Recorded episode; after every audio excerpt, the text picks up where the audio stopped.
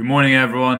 Welcome to the Rangers Reviews morning briefing on Tuesday, the 28th of February. Uh, it's me and Johnny McFarland today. Johnny, it's been a while since the two of us were on. I actually can't remember the last time uh, we were on, but uh, how are you getting on? Recovered from a sickness bug at the weekend?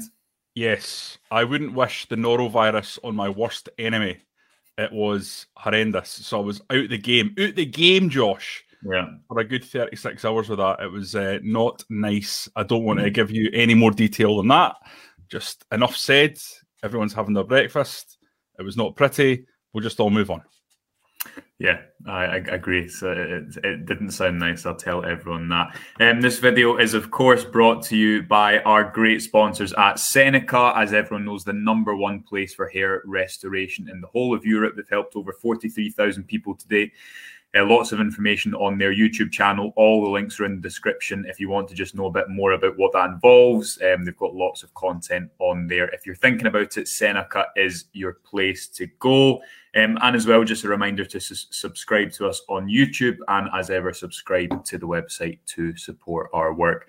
Um, right, Johnny, we're going to talk about Rangers' injury situation. You've got a great piece on the website this morning. It's linked um, in the, the description, and it's obviously in all the places that you, you can find it if you want to go and read it. The long and short of it is the Rangers injury situation, which in the last few weeks, I guess the conversation of that's dried up as the likes of Ianis Hagi have come back from injury and, and, and a few other players. But looking at the game at the weekend, Rangers only have Ben Davies from the summer um, going into that game in a, a, real clean bill of health. Obviously, both of the January arrivals, as we discussed yesterday, weren't deemed ready to start. So then, Johnny, it's no wonder that you have a team that looks like it's from seasons gone by because it is, isn't it? Yeah, look, the meme that was doing the rounds, and I've seen it a lot in the aftermath of the game, was that Rangers started with seven of the players that were in the 2019 League Cup final. Mm. And that's understandable, but if you drill into it, you start to see that there's a little bit more to the story than just the Rangers board unwilling to finance transfer moves. Fundamentally, nine players have come in this season, Josh.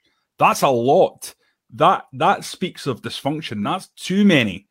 Too often, Rangers have gone out and signed too many players. Three or four. That's what a, a, you know a normally functioning club should be looking at in terms of turnover, depending on how many players you're selling. Um, but nine, that's that's a lot and symptomatic of what's happened season in, season out, really with maybe the exception of the 55 here. Now, of those nine, one ran into that game with uh, a steady build up, and that was Ben Davies. I thought Ben Davies, I've seen some criticism. I thought he was excellent in the game. Don't think he was defensively troubled, and I thought he used the ball brilliantly. Five, six, terrific crossfield balls. Um, so he looked apart, um, but he was the one that had a run at it. In terms of the rest of the players, Malik Tillman had obviously missed the previous game after picking up that injury against Ross County. You start to look at the other ones, and it's just a catalogue of issues. I think um, Antonio Colak started the season brilliantly, but he's started one league game since I think November 9th. You look at Yilmaz, he's been out for a huge number of games yeah. now. I think well over three months. We thought we thought it'd be three months with his hamstring problem. Matondo's been out for a couple of months now. I know he's not had the greatest starts, but he's not been able to really change the narrative when he's out injured. We know about John Souttar. He made his competitive debut debut at Livingston, and he hasn't played since um, for Rangers. And uh, Tom Lawrence, incredible start. I had a wee dig into the numbers.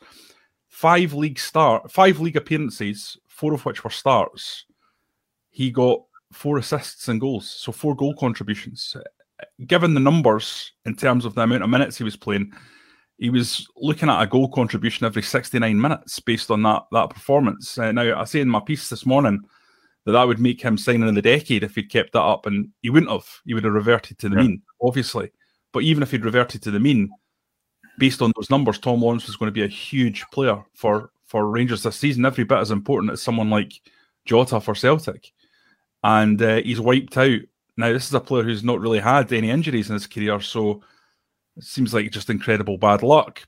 Um, but we don't know the detail of it. We don't know what's what's happened, but it's happened to so many of these nine signings. Even Ben Davies, who I'm talking about, has been available. Mm. Obviously, wasn't available for quite a long time, it's it's it's been really really hard, I think, to evolve this Rangers side when you've got so many injuries. And just to put it into context, Josh, looking at the seven signings that were brought in in the summer, they've only been available for 49% of the league games. So, yeah. you know, that that's they, they they couldn't play in those games because they're injured 49%, 43% of the time. Now, if you factor in the fact that a few games after their injury they're going to take to get up to speed, it's going to be a, a higher um, percentage for the the amount of games that they're available when they're at it at their, their top level.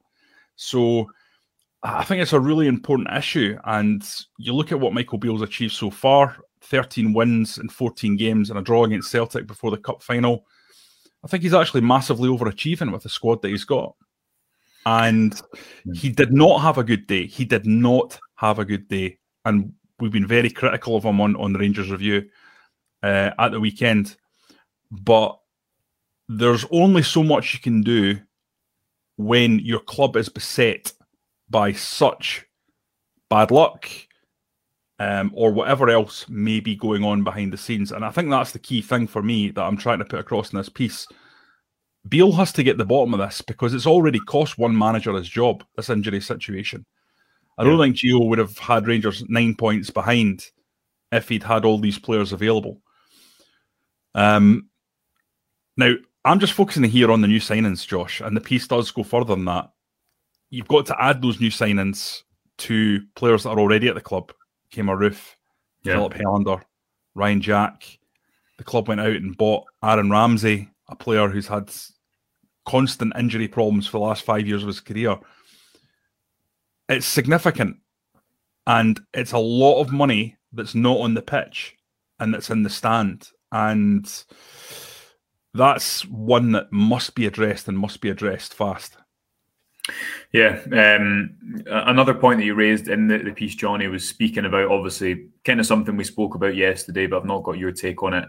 The decision to not start Nico Raskin and Todd Cantwell. You obviously flagged up that one of Celtic's January signings, Alistair Johns, Alistair Johnston, who was in uh, the door, I think, quite early in the January window, was one of their standout players. You cast your mind back to the old firm last year and February the 2nd. And obviously, Reo Hatate, who again had signed for them in that window, was a standout.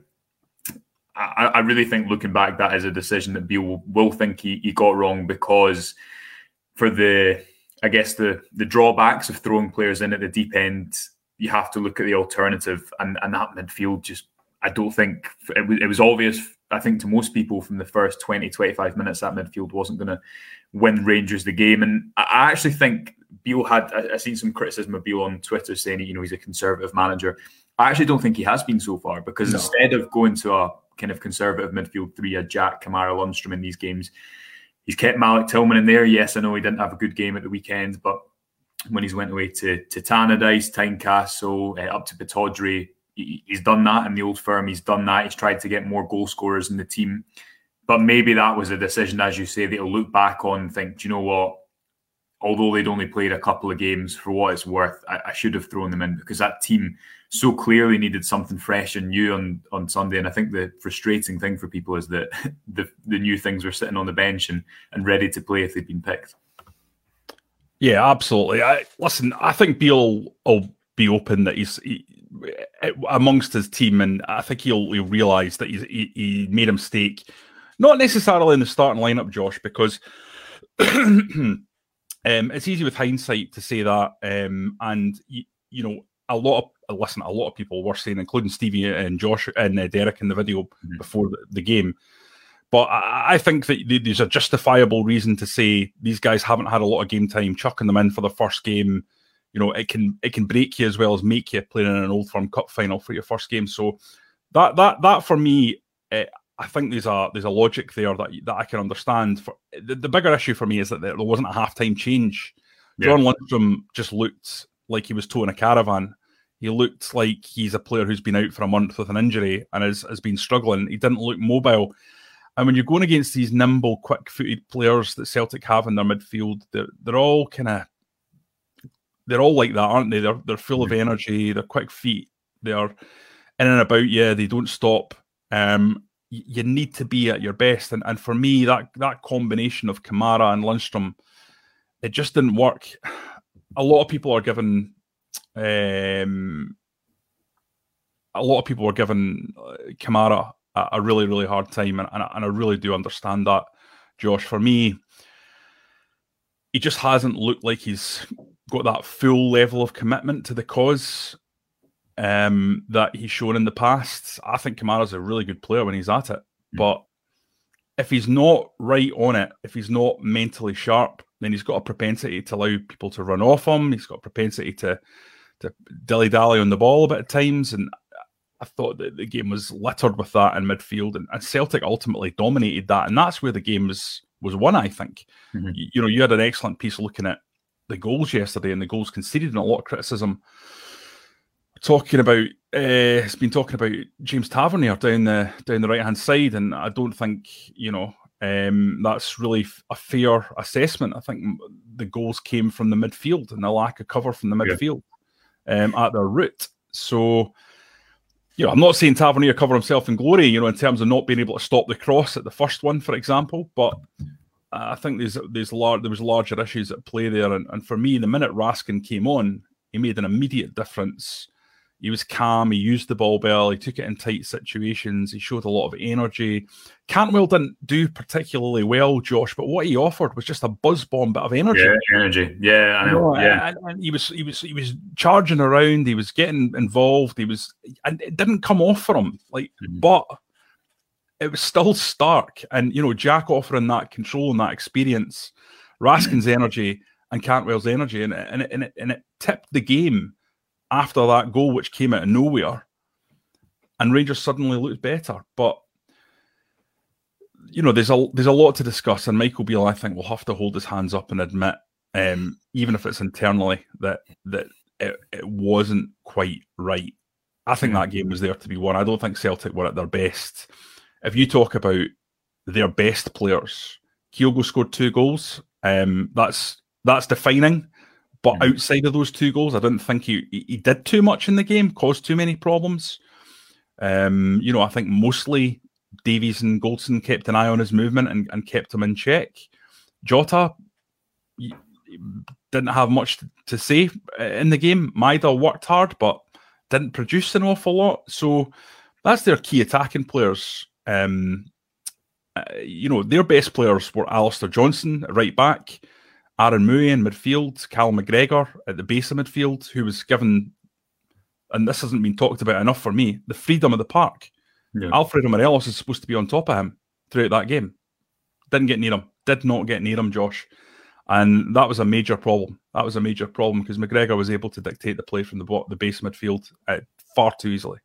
Yeah, I mean, it's a good opportunity to speak about the goals. Uh, I think on um, Rangers limited Celtic I think zero point three five expected goals. Didn't have a lot of clear cut opportunities, but I think I think Kyogo's role in a game like that is to maybe not be that involved, but make his impact in the way he did, which is obviously to, to win the game and his movement in conjunction with um, I think it was Maeda for the first goal to occupy the second centre half, and then um, Hatate's run for the second goal allows him to get in on the blind side and and and score. Um, obviously, those two decisive moments. I'm just going to give you a few numbers, Johnny, not too many, but I think it shows a bit of the picture of the first half. And obviously, people can read this on the website as a de- uh, detailed analysis of the goals that Rangers conceded. Um, Rangers uh, passes allowed per defensive action was 19.8 to Celtic's 5.8 in the first half. Uh, PPDA, all, all, that means is that the average number of passes you allow before you try and get the ball back or pressure. Or so normally it's indicative of a side who are going to try and win the ball back more intensely. Celtic did that far more regularly. I don't think that's a bad or a good thing. Celtic are far a lot further along in their development than Postecoglou, and I think Beale's set up. There was a recognition of that. Rangers, in a not dissimilar way to the New Year game, tried to play quite directly at points over the top to Sakala. I, I, I thought you saw when Goldson. There was a moment in the first 10 minutes where Goldson twice like cleared the ball instead of passing the ball out and just stumped it up the park. And I thought that showed, okay, Rangers aren't going to try and play through Celtic's press because it is intense. And if you think back to the game, the Scottish Cup game in April, um, Rangers' first goal, it all comes from yeah, Goldson playing that long diagonal right over the top of Celtic's press. And then Um, Tavernier getting the ball across the field. If you think of Sakala's, sorry, Kent's goal in the New Year Old Firm this year, the ball over the top from McGregor to Sakala over the press, Rangers create that 3v4. So I think that was a similar, there was a similar intention at the weekend. If you also look at their long pass share, um, Rangers' long pass share was, I've got it somewhere in front of me, and 19% to Celtic 6. Again, I don't, that's not to say that they were it was a, the wrong plan, it was bad, but I just think it shows what they were trying to do. Celtic were clearly, I think, more comfortable on the ball and trying to play through. But where it didn't work for Rangers was Sakala had a few moments one on one he wasn't able to take advantage of. When they do get uh, Tav on on the last line, um, and cut the ball back into Sakala's feet. Carter Vickers is there. I think that was only one of two moments maybe where Rangers really had settled play in the Celtic half. Yeah, the, you have the other moment where Ryan Kent decides to shoot in his left foot from um, quite an ambitious angle. Yeah. If you look at the goals that Rangers conceded, Johnny, and again, I'll, I'll put the link in the description, but people can um, read it on, on the website as well, all the usual social channels it does start at the front. The first goal in particular, the Rangers' front three is stretched. When they were in their settled shape, I think they were able to deal with Celtic's rotations, but in those two moments, they were undone. Um, it looks really bad on John Lundstram. I think it starts higher up the pitch. But but looking back at those goals, Johnny, d- does it change your opinion of, of who was at fault? Because for me, it's not one error; it's just a, a number of errors that, that combine, and mainly the structural one of the fact that the front three are out of the picture McGregor isn't doesn't get the ball in this situation, but I think his presence alongside Hatate attracts the two midfielders, and then there's a space outside for for Taylor to run beyond. Yeah, no, I, I totally agree with everything you've said there, Josh. Um, I think uh, ultimately both goals are about the team rather than the individual, the breakdown and structure of the team, and people not, I think, following what Michael Beale would ask them to do in terms of their instructions. Um, so it's something that I think the the team is going to have to come back to the drawing board when it comes when it comes to matches against Celtic. They're going to have to look at how they've been picked apart because too many times it's it's come down the same channels, isn't it? It's too many times that's it, has been down that right flank, being crossed across the box, and Celtic do this week in week out. Uh, you know, it's all very well saying it's easier to say that we know what they're going to do than it is to say we know what we're going to do and stop it. But there has to come a time when you have to come together with a, a solution to matching what Celtic do. Giovanni Van Bronckhorst was able to come up with it last year in the semi final. Rangers um, more than matched them in that game. And part of it was about physicality. I, I think, uh, Josh, watching that game yesterday, Celtic won the physical battle. Mm-hmm. And I've said this a few times. I'll say it again. Um, I know I sound like your old dad, but it's true. Like these games often now are actually won on basics. They're won on tracking your man, uh, first to the ball, second balls, aggression, and it's unbelievable because Celtic have a team of players, and they brought in a, a huge squad that don't really have any kind of affection or or affiliation to, to Celtic, right? So it's not like you're, you're saying, oh well, you, they've got a load, a load of players that know what it means to win an old firm game. Um, but their their manager is instilling that in them, and I think Rangers have a team, Josh, that is showing across now a few managers that they don't have the willingness to match those levels that Celtic are putting up. Now, Celtic's levels are incredible at the moment. You know, they're very, very high. Postecoglou is clearly a very, very good manager. And I think they're performing something like, I think I read something like seven points ahead of where they were this time last year. Something like that. Maybe maybe more than that. I can't remember. It's, it's significant. I can't remember the exact amount, but they are outperforming what they did uh, a year ago. So it's very difficult to, to, to stop that. But Michael Beale has to go and get players that can uh, that can match that level of intensity, and he has two in the midfield who have the physical yeah. capabilities to run about, and he didn't use them. And yeah. it's right that he's going to be questioned on that. And I'm sure that the the press conference on Thursday there's going to be a little bit more detail mm-hmm. um, drilled into on his decision making process because the fans are not happy. That's that's clear. Now that happens if uh, every old firm loss. You know, I remember the fans were not happy in 2019 when Rangers had completely dominated Celtic and should have won 6 1 um, or 6 0 actually, because the goal was offside. Um, so that that's going to accompany any defeat at this level. But there's more than that around this one. Uh, th- th- there seems to have been a lot of issues in terms of the tactics of the game, in terms of the team selection, in terms of the failure to act at half time, in terms of the substitutes. I mean, we've not touched on Alfredo Morelos coming yeah. off. I thought my, I, I, thought Alfredo Morelos had a poor game, Josh. Um, I thought he was doing the whole off the ball piece in terms of uh, working across the front three to shut down space for Celtic to pass to quite well. But he just doesn't seem to have the fitness to me to do that plus covering McGregor plus getting himself forward at any opportunity or getting involved at any opportunity. Um, I don't know the, the, ins and outs of what's going on with uh, Alfredo Morelos, but what I do know is that he's not the player that we saw three years ago. I would absolutely argue to the death with anyone that says that he is worth a new contract at the level that he would have to be offered a new contract. Huge money for Rangers. He is just nowhere near it for me. Doesn't score anywhere near enough goals, um, and he's he's just. he, he's just not fit enough. I just think it's obvious. Now, Rangers might come back and say you've got all this data that shows that he is fit, or he doesn't look it on the eye test. I don't know what you think. Uh, he, he, to me, he just he looks a diminished figure, and he's 26. Yeah, I, I, just don't really understand it. Yeah, I mean, you never know how much an injury affects a player and their power or their their, their game. Um, there was a couple of moments where he won the physical battle with Carter Vickers, but I thought largely Carter Vickers got the better of him. I agree. If you're going to spend that much money on a player's contract, you need to, I think, guarantee in, in this league that they're going to score 20 goals domestically, which you can't with Morelos. Um, equally, I think if you take out his playmaking ability domestically, you miss a lot, and that can sometimes be overshadowed by a couple of goals. Uh, but but I agree. I don't think he looks um, near what near what he can be. Um, the, the, reality is, you you need to move on from players at times.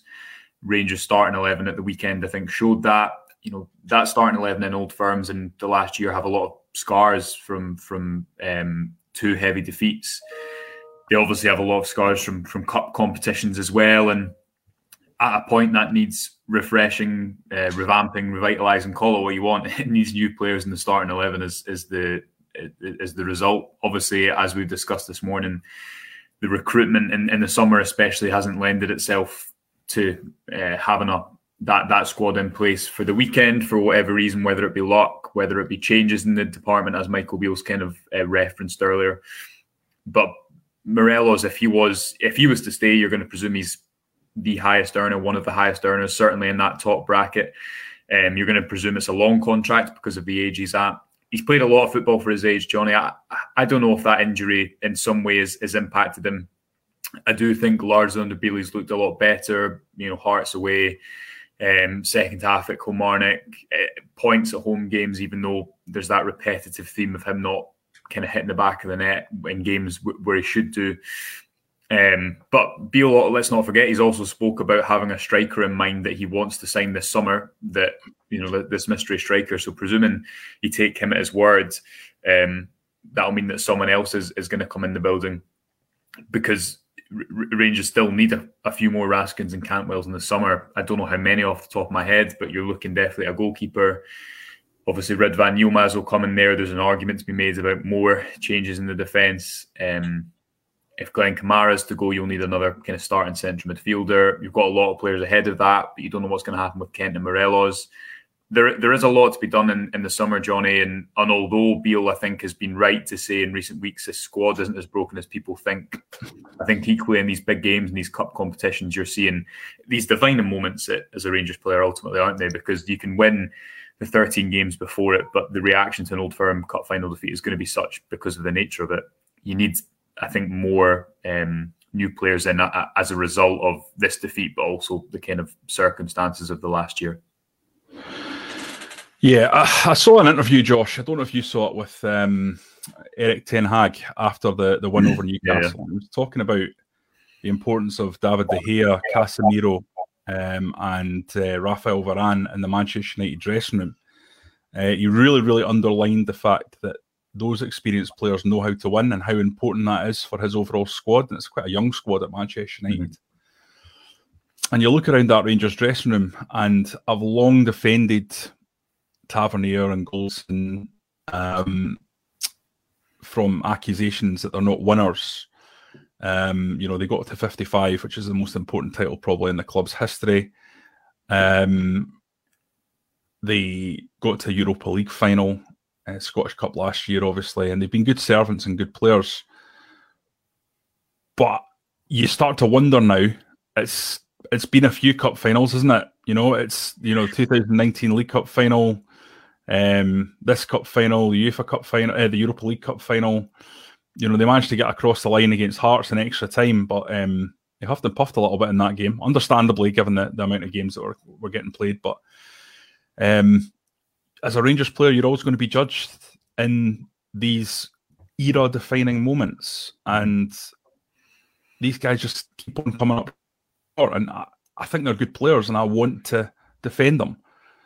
But how long can you keep defending failure from a Rangers player? It's really difficult because it goes against everything that the club is about. And fundamentally, at Rangers, you have to have the standards that propel you from to, to defeat to victory. But it feels like there's not enough of these big victories to uh, to kind of um, back up the defence stance, mm-hmm. and and I think that's a problem now. Be careful what, what you wish for because if if you pour out the uh, if you put out the baby with the bathwater, you know it's a dangerous situation, and I think it'd be very very difficult for Rangers to go and get players of the similar quality to Tavernier, Goldson, and and Kent. Really, you know, if, if you're looking at Rangers' success rate currently in the transfer market, and you're going to expect them to go and replace those three in the summer, good luck. You're not going to be able to do that, um, or it's going to be very very difficult. Um, not without the kind of money that an oligarch coming in would, would give, for example. So it's it's a really tough situation. Uh, I think there'll be a, a, tendency to be very angry at the moment um, and reactionary. Even you know Tuesday morning, it's quite a bit after the game. There's been quite a lot of hours, but in time, I think there'll be a sense of calm descends and you'll start to look at the overall picture for this season. Beale's got a lot to do.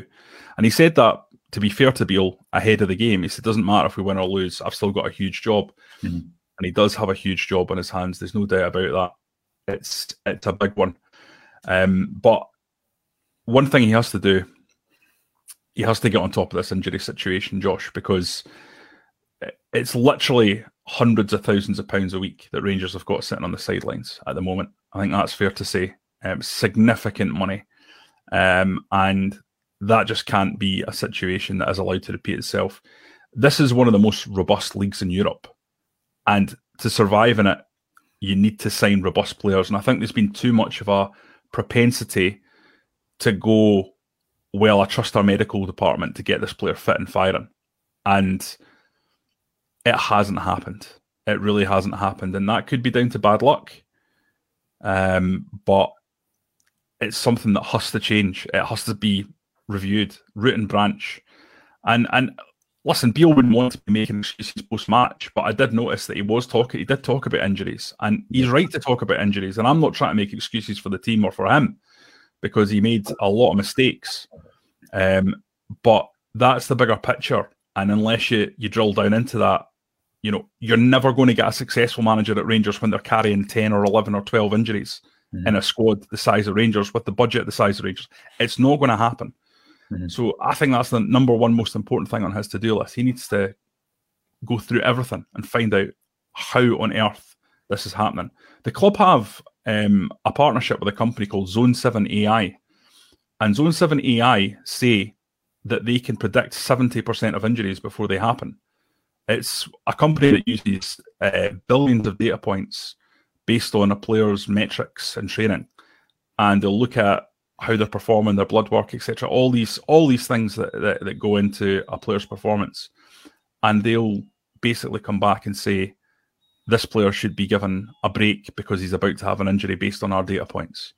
But it, it's just not worked, has it? Um, if it's if it's if if that's being used properly, it's not working. So what's going on there? Um, this is the sort of question I think that has to be asked because it, it, just it, it, can't continue at this level, and I think Michael Beale knows that himself. Hmm. Yeah, absolutely. Well, uh, Johnny, thanks for your time and thanks everyone for joining us. Remember, you can read uh, all the, the articles that we've discussed on the website just now. Support us by subscribing, just £2 for two months. Uh, we'll be back tomorrow morning for your next dose of the morning briefing. Until then, keep up to date with us on our socials. Uh, make sure to subscribe and we will speak to you tomorrow.